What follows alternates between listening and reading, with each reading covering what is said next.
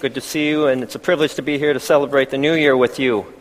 I was uh, glad to see Pastor Brian's column. It was about the Timothy retreat that they just had this last week, and so uh, pretty incredible experience for them. Um, just to see that uh, the youth and the energy and the passion that they have, it truly is remarkable. Even uh, one of our deacons that shared yesterday morning, uh, Miss Jewel, was sharing how uh, blessed she was just to see how the folks, the younger children that she was uh, teaching at Sunday school, how to see how they're growing in the Lord. And that indeed takes a community, takes a lot of effort by people willing to sacrifice and invest because they care, because, because God loves them and cares about them, that they express that love by their commitment and desire to invest in others. And so it's just a real blessing and privilege.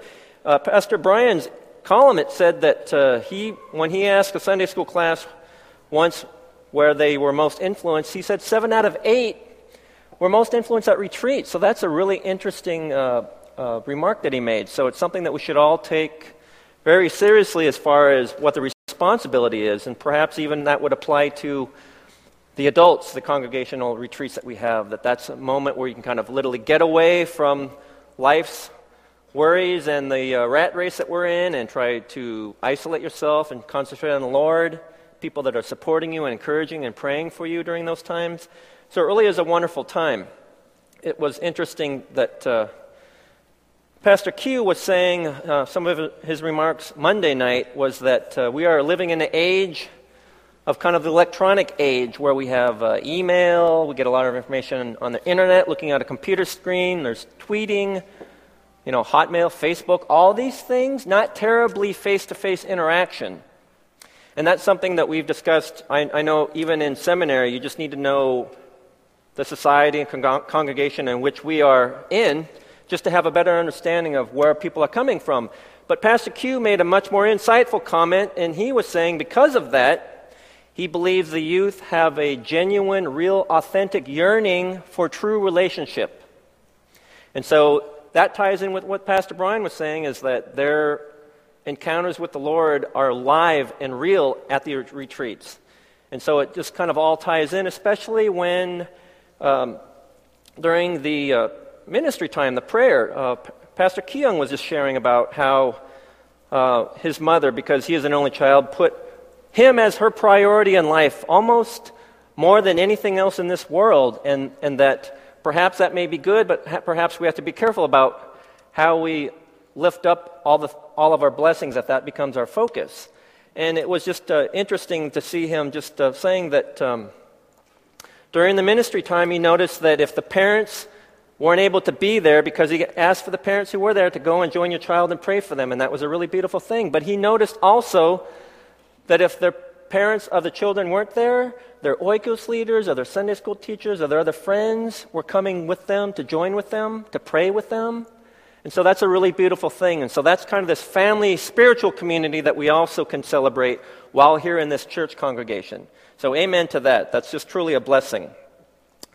Holidays can be uh, kind of a, not a depressing time, but just uh, you get a little bit sentimental and maybe nostalgic for what you remember as a child. And um, I remember the, we moved here in 99. It was just my wife and I, and I remember being particularly more irritable and depressed during the holiday season around Thanksgiving and, and Christmas. And it took four or five years for me to re- just realize that it's because that's a time of family, and we don't have any family on this. They're all on the West Coast, California, Washington State. So that just finally dawned on me. I'm a little slow. And so even when, when my son was born, he's now 10, but I recall in, in years past just remarking about how I remember how I had, there was lots of aunts and uncles on both sides, there was a lot of family, and so my re- recollection of Thanksgiving and Christmas was a lot of cousins and presents and big meals and this warmth and love of family.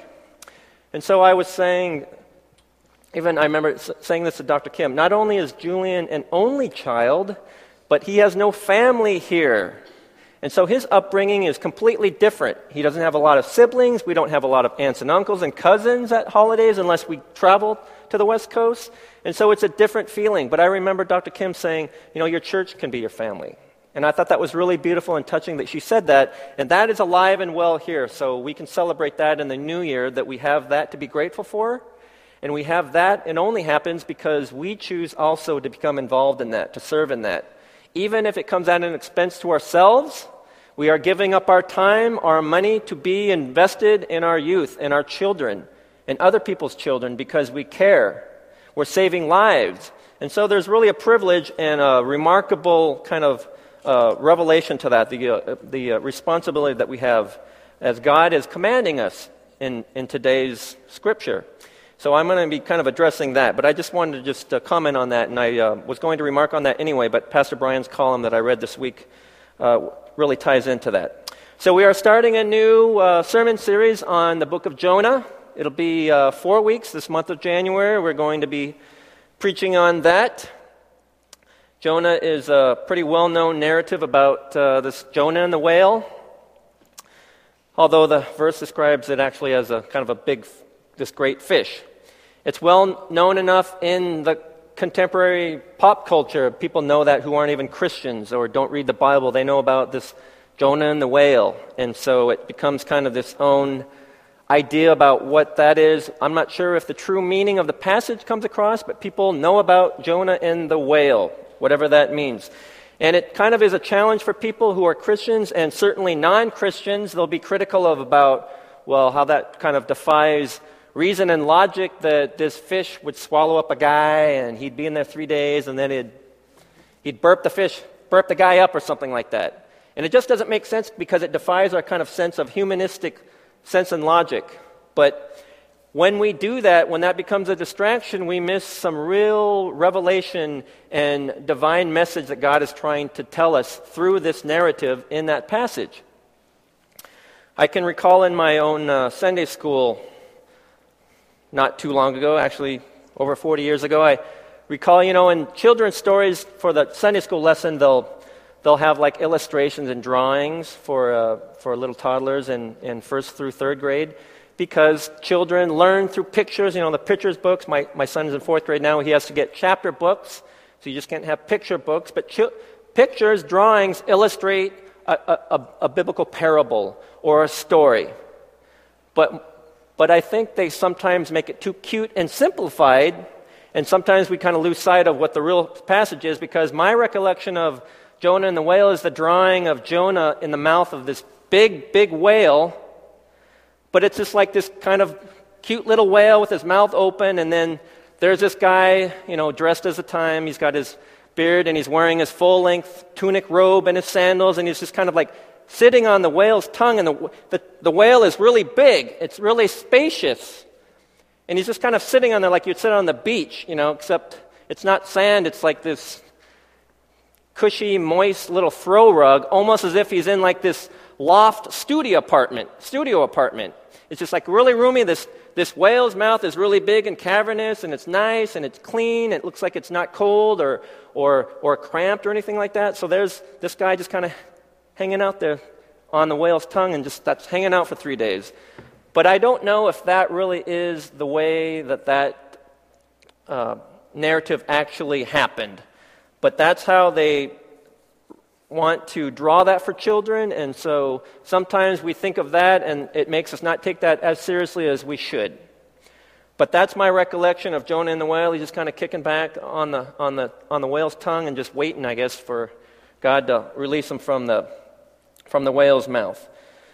So, this is the uh, narrative of Jonah, and when we just can't quite get past about the logic or how that defies the physics of being in a whale's mouth or something. I, I know last week during my nighttime little prayers with my son, I was just asking him, telling him I was going to be preaching on this and on Jonah, and he kind of knew Jonah and the whale and stuff, and I was like, kind of like also just kind of asking him questions like, yeah, what, what do you think that would be like if you got swallowed up by a big fish or something? I mean, I mean, what do we need to survive? We need air. I mean, how would, how would you breathe inside a big fish if it was a whale? in his belly, in his stomach. How would you, uh, I mean, what do you eat? Would you eat what the whale's eating in his stomach? I don't know all that stuff. And I was asking all these questions about it doesn't seem logical, right? And so finally, I don't know if he was just getting annoyed with the questions or just shaming me in my skepticism, but finally he just kind of says, exasperated, he just says, it's just God's miracle. And so that kind of makes me pause like, you know, that's a really, that's the best answer. That really is the best answer for us. Why we have to think just because it seems to be, well, it seems to be real. I know what a whale is. I know if you get swallowed by the whale, you don't usually live. And what would that be like? It'd be kind of cramped in that whale's belly. But we don't need to do that, go through this little logical reasoning. But because that seems kind of real, we want to just like try to think about, well, what, what would that actually look like? But we know in passages that we accept, Jesus performed all kinds of miracles. He turned water into wine. He healed the blind. He healed the sick. He fed the multitudes with a few loaves of bread and some fish. He raised a man from the dead. He was raised from the dead. And so when we come across passages like this, if we get stumbled on, well, this is just some made up story, I don't really believe it, we really lose sight of God's wisdom found within those passages. There are themes of God as the creator almighty of sea and land, as Jonah, Jonah tells the sailors on that ship during the storm. There are themes of God gives you a command, the disobedience to that creates turmoil in your life tenfold of what if you would have just obeyed. There are other themes of when our relationship with the Lord suffers and is strained, then all these other relationships begin to become suffered and strained. And so we really need to just kind of take heed of this and get out of my mind, or my mind, I need to get out of this cute little man in the cute little whale's mouth just sitting there hanging out. Because that's what I think of that, and then I don't want to belittle God's message in his scripture about that. So that's where we're at this passage here. So we have Jonah in the whale. I'd like to just read that passage. Jonah chapter 1 The word of the Lord came to Jonah, son of Amittai Go to the great city of Nineveh and preach against it, because its wickedness has come up before me. But Jonah ran away from the Lord and headed for Tarshish. He went down to Joppa, where he found a ship bound for that port. After paying the fare, he went aboard and, and sailed for Tarshish to flee from the Lord. Then the Lord sent a great wind on the sea, and such a violent storm arose that the ship threatened to break up. All the sailors were afraid, and each cried out to his own God. And they threw the cargo into the sea to lighten the ship. But Jonah had gone below deck, where he lay down and fell into a deep sleep. The captain went to him and said, How can you sleep? Get up and call on your God. Maybe he will take notice of us, and we will not perish. Then the sailors said to each other, Come, let us cast lots to find out who is responsible for this calamity. They cast lots, and the lot fell to Jonah. So they asked him, Tell us, who is responsible for making all this trouble for us? What do you do? Where do you come from? What is your country? From what people are you? He answered, I am a Hebrew and I worship the Lord, the God of heaven, who made the sea and the land. This terrified them, and they asked, What have you done? They knew he was running away from the Lord because he had already told them so. The Lord was the sea was getting rougher and rougher. So they asked him, what should we do to you to make the sea calm down for us? Pick me up and throw me into the sea, he replied, and it will become calm. I know that it is my fault that this great storm has come upon you. Instead, the men did their best to row back to land, but they could not, for the sea grew even wilder than before. Then they cried to the Lord, O Lord, please do not let us die for taking this man's life. Do not hold us accountable for killing an innocent man, for you, O Lord, have done as you pleased. Then they took Jonah and threw him overboard, and the raging sea grew calm. At this the men greatly feared the Lord, and they offered a sacrifice to the Lord and made vows to him. But the Lord provided a great fish to swallow Jonah. And Jonah was inside the fish three days and three nights. Let's pray. Lord Jesus, I just uh, thank you and praise you for the opportunity we have to gather here on the Sabbath day in this new year, Lord God. We thank you for the way that you have provided for us both spiritually but also physically and emotionally. And your spiritual blessing in our lives, Lord God. We pray for that favor, Lord God, in this new year, Lord God. May we just uh, resolve to think of you a little bit more often than we have, Lord God, to answer your calling, Lord God, for you to give us that boldness and conviction in our lives, Lord God. May your message be resounding in our lives and witness to all. I just pray for the message today to resonate, Lord God, for those who seek it. I thank you and praise you in the name of Jesus Christ. I pray. Amen. So, this is the uh, uh, book of Jonah. There isn't a lot of background for Jonah in this passage. It's kind of like it's um, self explanatory within its own chapter and its own book, and perhaps that's all that we need to know is within the book itself. There is mention in Jonah in other passages. We don't get to decide, well, Jonah in the next chapter starts praying because he's tossed about. Maybe he wasn't actually in the fish, he was just hallucinating, and this is just his account. Jesus even recounts that just as Jonah the prophet was in the belly of the fish, the great fish, for three days, so will I be. So Jesus is even remarking and acknowledging this story, the book of Jonah. So we don't get to decide whether or not that's true or whether it, it, it passes muster with our logic or reason, but we accept by faith because we accept by faith much of what Christ has been telling us, because that is the Holy Spirit convicting us to do so. But Jonah was a prophet, and as we kind of know just from Old Testament, that Prophets are kind of sometimes ordinary folk just picked by God to kind of be God's messenger, to be the voice of God to deliver the message to his people, or sometimes not even in, to his chosen nation of Israel, but to other people. A message of warning or a prophetic message of, I will try to take care of you. A, a lot of people's favorite verses are, um, I think it's Jeremiah, for I know the plans I have for you, declares the Lord. Plans to help you, not to harm you, plans to give you hope in a future. That was the prophet to the remnant of Israelites who were exiled by uh, Babylon and who were worried that they were going to be just crushed and annihilated. And God was saying, I have plans for you. I'm going to fulfill my promise to you. But that was the prophet speaking the word of God to them to give them hope because God had a plan for them in a future. None of us really sees on this passage, I wish I was swallowed by a fish and was in there for three years. But that is also a passage, but we choose not to. Uh, to, to, to take that, appropriate that for our own lives for, for good reason. But, but, but um, prophets are, are chosen. Moses was one of the first prophets. And he was kind of reluctant at first when God chose him. He's like, I'm not a good speaker. I don't know what to say. I'm kind of nervous. Please choose someone else. It kind of annoyed God that he would do that. But even though Moses was reluctant, or other prophets were reluctant or afraid for the message that they were about to send, they obeyed. Jonah is very, very uh, rare an exception to that in that the first couple verses he gets, he gets a command to go to Nineveh, which is these ruthless peoples of Assyria, to preach to them about their wickedness, to kind of like warn them. God wanted to speak to them through Jonah. And what's the first thing he did? He went, took a boat, paid his fare on a commercial craft and went in the exact opposite direction. We know in later chapters why he did that.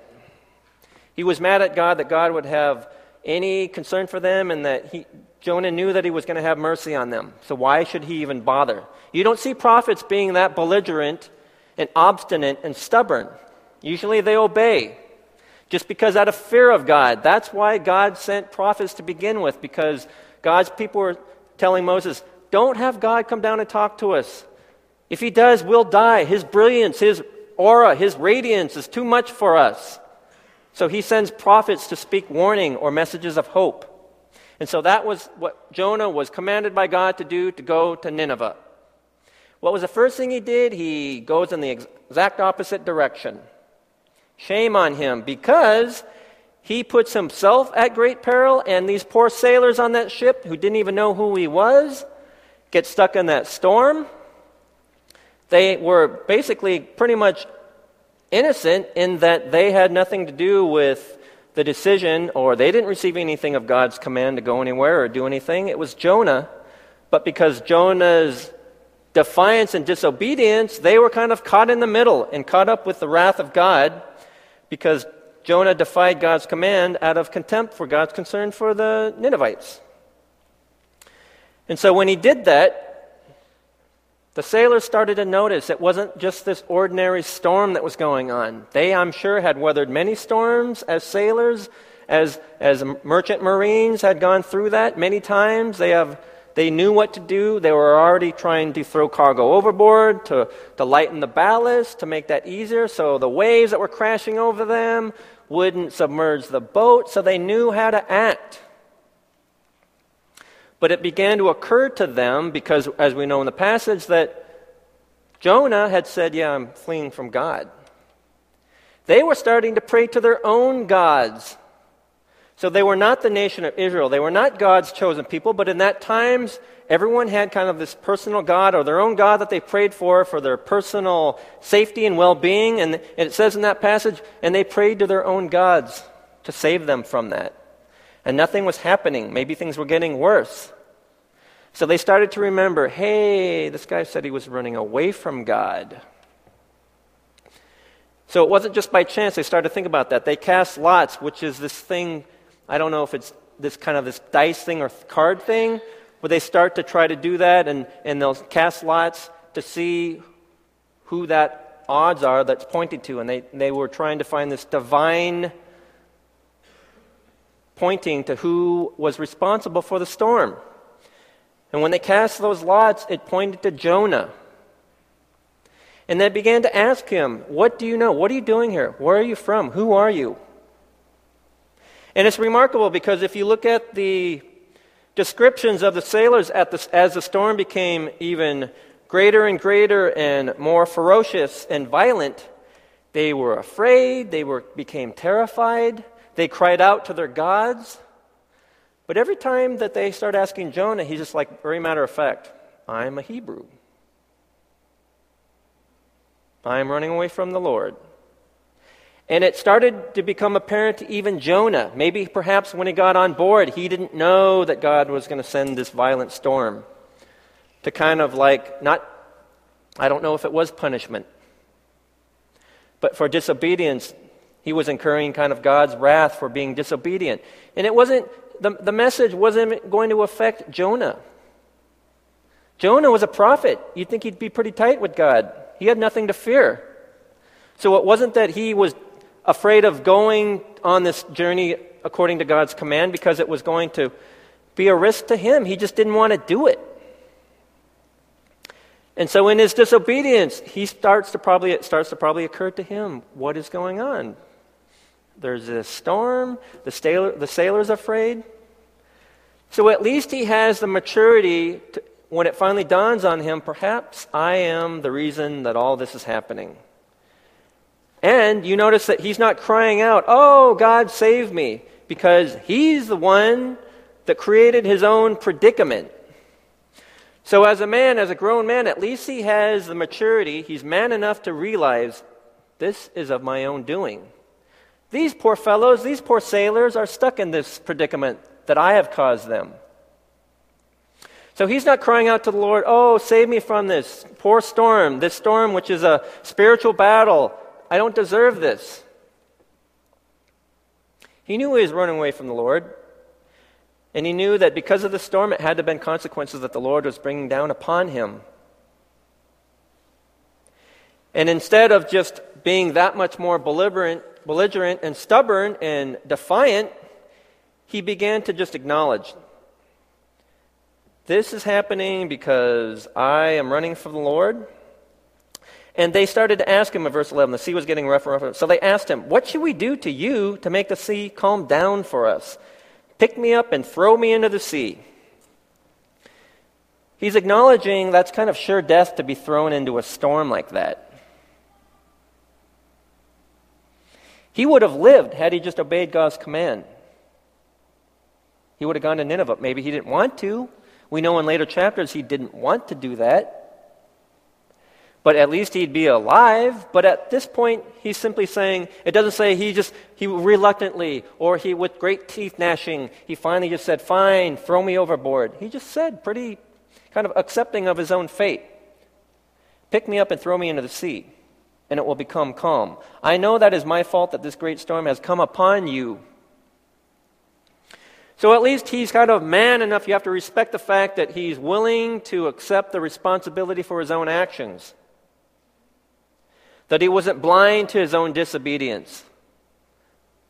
That he understood that there are consequences when we disobey the Lord. Something sometimes happen. When his relationship with the Lord suffered, there were consequences for that. But Jonah was remarkably calm. They were praying to this, to their own personal gods. which don't seem to be this almighty creator because once they asked him, Who are you praying to? I am worshiping the Lord. I am a Hebrew. I am worshiping the God of heaven who made the land and the sea. So apparently their gods weren't the great almighty God. They were just these other gods that may be able to help but weren't, be, weren't able to help, that didn't have control over the storm, the land, and the sea. But because of this extreme crisis, if they didn't believe in the God of the Hebrews, they did at that point. They were not even God's chosen people. Most of this passage is about the sailors and what they were trying to do, the captain, once they were trying to figure out what is going on. And they had to kind of find out by their own senses of what was going on with the storm, piecing together what this human told them. So, these acts of God, this storm, they were looking at death in the face because of their, their ship was going to be shipwrecked by the storm. And so they were very, very terrified about their own death that was imminent because of the storm. And so, because of that, because of something that was undeniable, and clearly it pointed to this man on this boat, Jonah, and he acknowledged that it was because of him, then they began to believe. Even when he told them, Throw me overboard, that will save you. Even when Jonah told them that, they were still terrified of what the Lord might do to them for throwing this man overboard as if he might be innocent blood. They didn't even know of this God, let alone have any fear or reverence for God. They had greater fear and reverence for God than God's own prophet did, if you notice that. For, for this prophet to get a command from God and then just defiantly reject that and go off and do what he wanted, he is acknowledging who God is and acknowledging that, yes, I am the prophet. He didn't say, What do you mean, me? He knew it was God telling him, and he knew that he was a prophet. He just didn't want to do that. So he knows that there is this almighty creator of the land and the sea, God of heaven, and yet he didn't have any fear or reverence of the Lord. I don't know if he thought that God wouldn't do that to one of his own prophets, or he just didn't care, or God didn't care enough about the situation. But we see when you try to take on the Lord and disobey or be defiant to God's will, there can be serious consequences to that. So at least Jonah was man enough to accept those consequences. I'm not sure that we all have that type of conviction and maturity to accept our consequences that we put ourselves in. Oftentimes because our relationship with the Lord is strained. And so there they are. And so these men, they, even though Jonah told them, throw me, just throw me into the sea, instead of just throwing him in the sea, they tried to just row back to land. They didn't want to take life. They didn't want to judge Jonah because it really was his fault. They didn't want to be the judge and kind of executioner. They didn't feel it was within their province and authority to do that, to judge him and then to punish him for that. Because they had a fear and reverence for the Lord, not to be judges, not to punish. That would be, belong to God and God alone. So they tried to row back to land, even though Jonah, the prophet, said, This is because of me, just toss me overboard and the sea will become calm. They tried a different option. They tried by their own might to row back to land, just get to safety, get to land. And the seas became rougher and stronger and more violent. And finally, they just said, okay, we give up. Lord, please forgive us for what we're about to do. But it seems to be what you want us to do. And that is why I kind of theme this. It's his, it's his world. We're living in it. Sometimes we just make that statement about some athletes or something, or, or our boss. Your world, boss, I'm just living in it. Meaning that you have complete control. But this is literally His world, the creator of the sea and the land. We're just living in that. And so, once that happens, what happens? They throw him overboard. They are sure, certainly, that they are killing that man. They are pleading for forgiveness for doing that. And even Jonah acknowledges once I am thrown into that waters, I think he's accepting his fate. He's going to be killed. For disobeying God as a prophet, he was supposed to go there and preach this message to the Ninevites about their wickedness. He didn't want to do that. His disobedience is going to result in God's ultimate wrath and punishment. That would be death. But you notice after that happens, one, those sailors, they greatly feared the Lord. They offered sacrifice and they made vows. It's almost as if they became kind of Hebrew or Jew. They converted because of this tremendous crisis that was very real to them and supernatural to them. The waters calmed. But he was thrown into the sea, and he accepted, Jonah was thrown into the sea, he accepted his fate to be killed as God's punishment. And we know in the Old Testament, God's wrath can come down very quickly. There's that fellow that when the Ark of the Covenant was brought back, it was on that horse oxen cart, and the ox stumbled, and he just went to help the oxen so the, the, the ark wouldn't be upset, and God struck him down. Now, there's a reason for that. You're supposed to treat that ark very, very uh, as divine, very, very reverently, and they were putting that ark like in the back of a Chevy pickup. God didn't like that. Or when the man was gathering wood on the Sabbath day, that was work, and they asked Moses, What should we do? God, what should we do? He had to be killed because that was work, gathering a fire, maybe to keep warm or cook a meal. So God's wrath, God's punishment for disobeying his law or his commands could be very extreme and harsh. Thank God in the New, in the New Testament, in the gospel, because of Christ, we are spared that. But God is capable of that, and here we see that. And perhaps Jonah knew that. God could be a God of kind of wrath and destruction, creator of the wind and the seas and the land. But he accepted that. Throw me overboard. You just notice he was very calm and collected. It doesn't say that he was terrified or running from the ship or just screaming out in a panic. He just seems to come across very even and accepting of his fate that he put himself in. And he, he was at least willing to spare these innocent sailors' lives by telling them, throw me overboard. This is what's going to happen if you don't. And so they did throw him overboard, but what did God do? He didn't send a fish to go eat him as like more grotesque punishment. Not only are you going to drown in the sea, but you're going to get ripped apart. Like a North Korean dictator's uncle may have been ripped apart. We're reading in the news. We didn't see that God's wrath on that. It says in verse 17, but the Lord provided a great fish to swallow Jonah. So Jonah was actually protected and kind of saved by that great fish.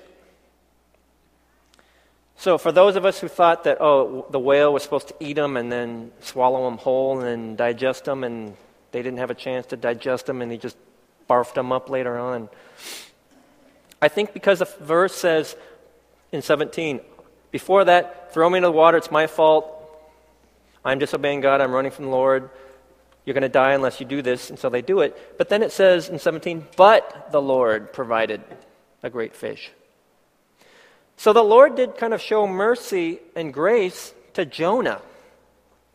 Even though God demonstrated in the past that type of disobedience, even the slightest disobedience, incurs death as punishment. But here was a prophet who was very defiant and stubborn whom, if he had just complied with God's command, would have been fine, we think. But his defiance brought about this greater turmoil in his life and brought about turmoil in the lives of those around him.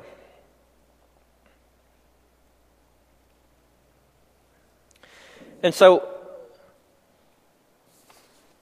that is what I'm talking about in this third section here. These great storms, sometimes we have to go through that in order to kind of just either because we're stiff necked and hard hearted and stubborn and we reject God's word and we get, reject God's calling in our life, his, his discipleship, and his discipline in our lives, we bring about this greater turmoil in our lives. But one of the kind of themes that I wanted to say is what I was just kind of alluding to a moment ago is that you notice Jonah would have been right with God just obeying. He would have been right with the Lord. In those times, following the law, you got righteousness. So it was kind of a works righteousness. If you obey blessings, if you disobey, curse. That's why, because of Christ, we're no longer under the law, because the law that we could not follow no matter what, that we would be cursed under. Because of Christ, by faith alone, without works, without earning that, by faith alone, we have that. But in this case, Jonah, because of his disobedience, was going to incur that wrath, that penalty of that human life being taken.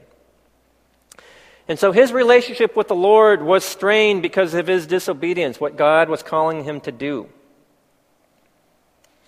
And as I was saying, when he went onto that ship, paid his fare on that commercial ship, that vertical relationship with the Lord that became strained brought about all this great turmoil and havoc in the relationships he had with those sailors. He was their passenger. But because of his strained vertical relationship with the Lord, it brought about havoc and turmoil and tension and strife and conflict in his relationship with the other fellows on that ship. And so that is a theme that we, I think, can make alive today in our lives.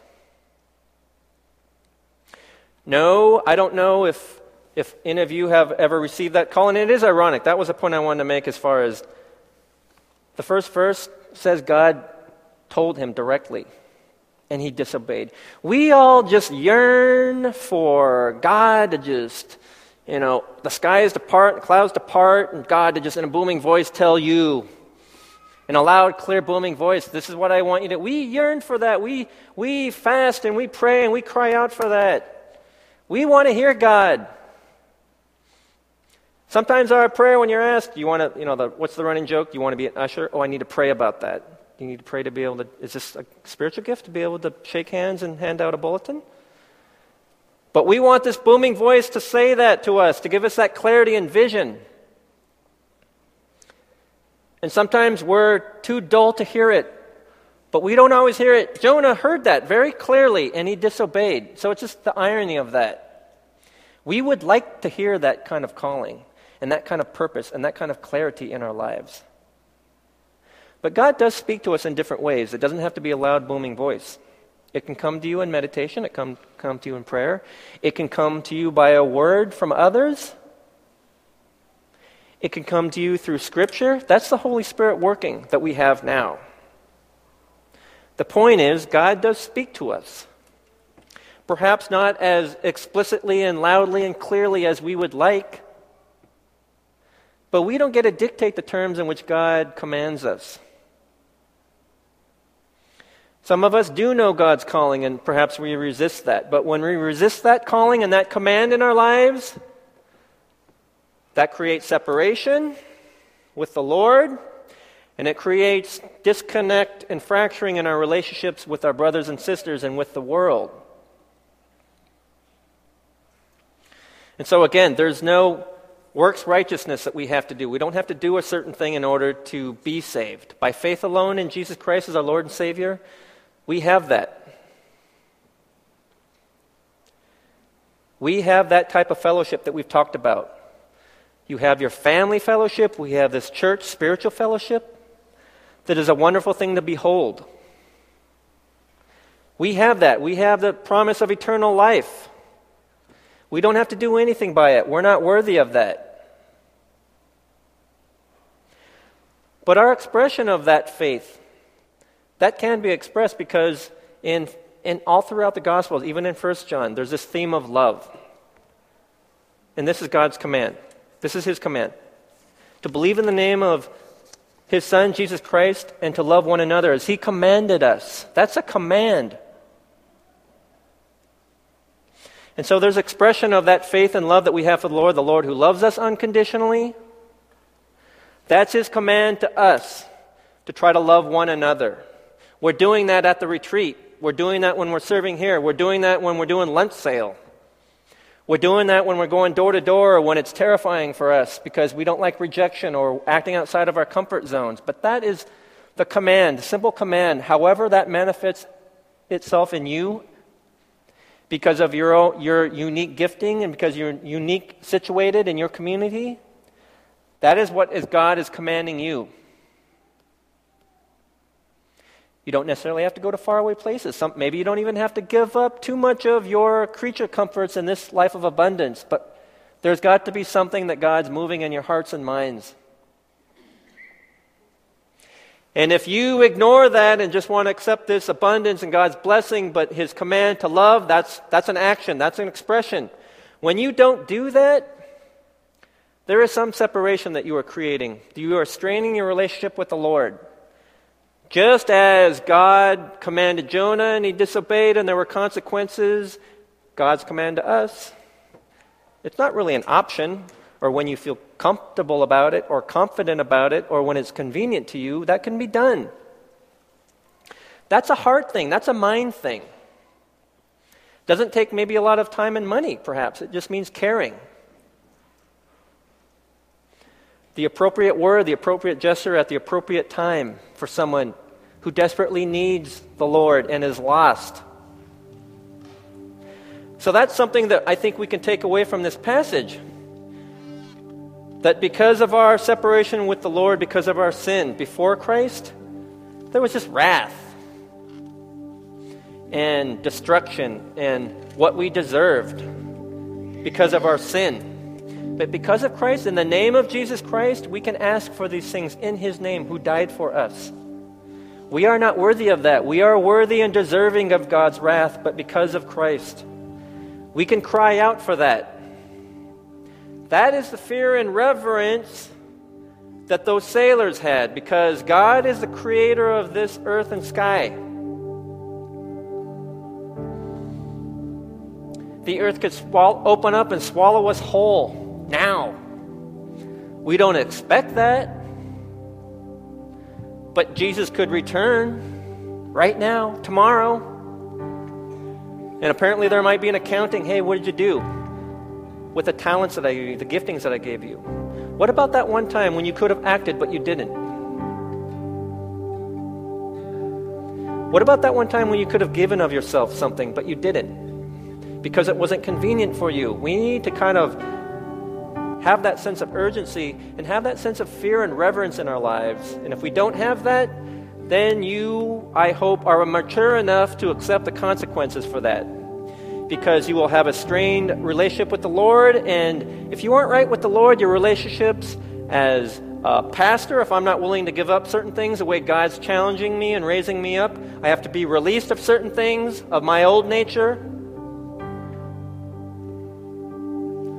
That's a difficult thing to do. We have our pride and ego and our intellect and all these things that we want to hold on to that we can see, touch, and feel. But there's a certain super, supernatural divine thing that's occurring within us, the Holy Spirit working in us. You got to have enough faith enough to say yes to that.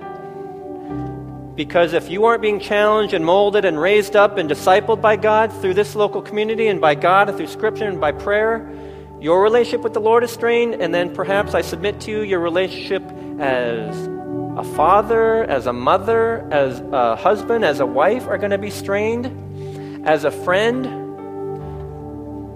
You're able, your ability to feel the love and express that love, unconditional love, regardless of the consequences to you, to do that, to step out in faith,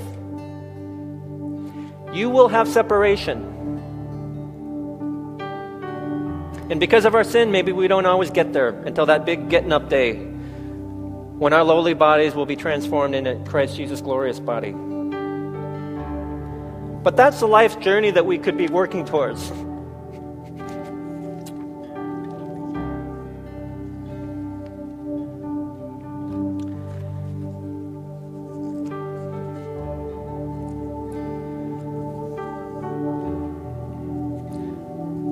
So, if we can just kind of, in this first Sabbath day of the year, just maybe just some quiet uh, meditation, contemplation about what's going on in our lives. Doesn't have to be a resolution or anything contrived like that, but we need to confess where we're at. And if you lack the faith or the motivation or that type of boldness that can only come from the Lord, just admit that. Maybe that can be your cry of desperation. But be prepared to accept the consequences of that. Because it truly is God's world, we're just living in it. And this isn't a message out of fear and condemnation, but rather there really is a better way. When I, I think my attitude just comes across when I'm even counseling, giving legal advice to my clients. It's like, okay, I did my job. Maybe I got a not guilty or whatever. Don't let this send a message to you because you got serious problems. If you continue this course of conduct with your addictions, you're not going to have a job if you're in jail. You're not going to have a driver's license because of that. It's going to cause problems in your marriage. Not having a job is going to cause problems with the home finances. Not having all that's going to cause problems with your children. There's going to be all this strife. There's a better way. But if you do these things, you're going to jail. That's matter of fact. I don't need to like give them a lecture like I'm their parent. But matter of factly, you're an adult. If you do these things, there are consequences to these things. You will get caught. And at this point, with your record, prior convictions, you are going to jail. That's not a lecture, that's just an attorney telling you if you continue this, there are consequences for that. You better man up. Or as judges say, if you come back again before me, bring a toothbrush because you're going to jail. That's the cute little Jonah and the whale picture that I'm saying. Bring a toothbrush. There are consequences for that course of action. That's not a message of condemnation, but just that there's a better way. When we see people are just so messed up in their relationship with the Lord, was never there and the, the, mess that they've made in their lives, it's tough. But that's not a message that we were saying that we're going to be condemning you or judging you or telling you that your life is messed up. You may realize that your life is already messed up. But there's a better way to live. So maybe we need to be down there. We need to be broken. Maybe it needs to be the bottom of the barrel, scraping by, being broken of that for us to finally just surrender to God. But I worry for, for those of us who are too comfortable, that we're too distracted because we our human lives are very comfortable. But perhaps our spiritual lives, we are dead. There's a better way to live. So if your resolution is to be more patient, or to be less angry, or to spend more time with your kids, I think that has to do with what we're talking about here with your relationship with Lord, everything becomes right. Everything makes sense. God makes time for you. God makes time in your heart and mind for all those things. That takes care of itself. If you get that McCheyne thing at the beginning of the year, you're going to look at it, set it down, and never look at it again. Sit down with your children. That's what I'm going to try to do with my son. Day five. Tomorrow will be day six. But isn't there something you can do that God will be pleased of by your effort to do that? Maybe you're not going to be perfect, but your willingness to seek the Lord, I think, will be blessed. I can't say that enough. If you're going to take discipleship classes, don't worry about, as Pastor Brian is saying, regardless of the speaker, how good or bad, or how the worship is, the fact that you're there seeking the Lord means you're not out in the world, but rather you're there seeking the Lord. God's going to bless that regardless of its, if it's good enough for you. It's never going to be good enough according to God's perfect standards, and yet we try. So God's going to bless that effort. And we're going to stumble. Either because we're lazy, stiff necked, or we just, things happen. That's the spiritual warfare. But just be mature enough right now to just confess where you are. Take your inventory about where you are in your life. That type of strife comes from perhaps you, not from someone else. Perhaps it is someone else, but also your perspective and your ability as a Christian. That gospel message of love that washes over you. All these things, I believe, wash away. And it's what I've been kind of preaching on, even from Philippians. Sometimes we have to get over ourselves in order to truly just be one with the Lord giving up ourselves as far as our pride, our ego, our rights, what we feel we're entitled to. Where is that fear and reverence? Treading lightly. That is my message. that I want us to consider that there are really consequences in our relationship with the Lord. And from that flow, good and sometimes bad. But the Lord wants better. The Lord wants better. We want better. I hope you want better for me because we want better for you. So that is my wish and that's my prayer today that in this new year, as we go forward, something is happening in our midst, in this new era. I am blessed to have been in the company of Pastor Q and, and Pastor Dave Gibbons and Dr. Shamblin and, and Pastor Sung Chan. All these people that have come across your lives is not a coincidence. We are moving into phases with these retreats coming up, God, like, where is your spiritual gifting? Is it being released? Are we being empowered? Realizing our calling. Pastor Neil has that vision for us. But we got to take those steps forward and kind of show up. So, as a congregation, I love that. At retreats, on Sundays, on Friday nights at your oikos groups, there's something of fellowship going on that you can really cling on to and hold on to. Good for the soul. Experiences that we should be grateful for. That in this world, God can provide that little safe harbor community that we have.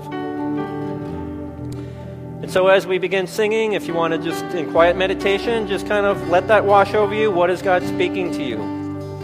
And I hope and pray that in the days and weeks and months to come, that there's something that's growing, that has been growing, that we are encouraging and nurturing.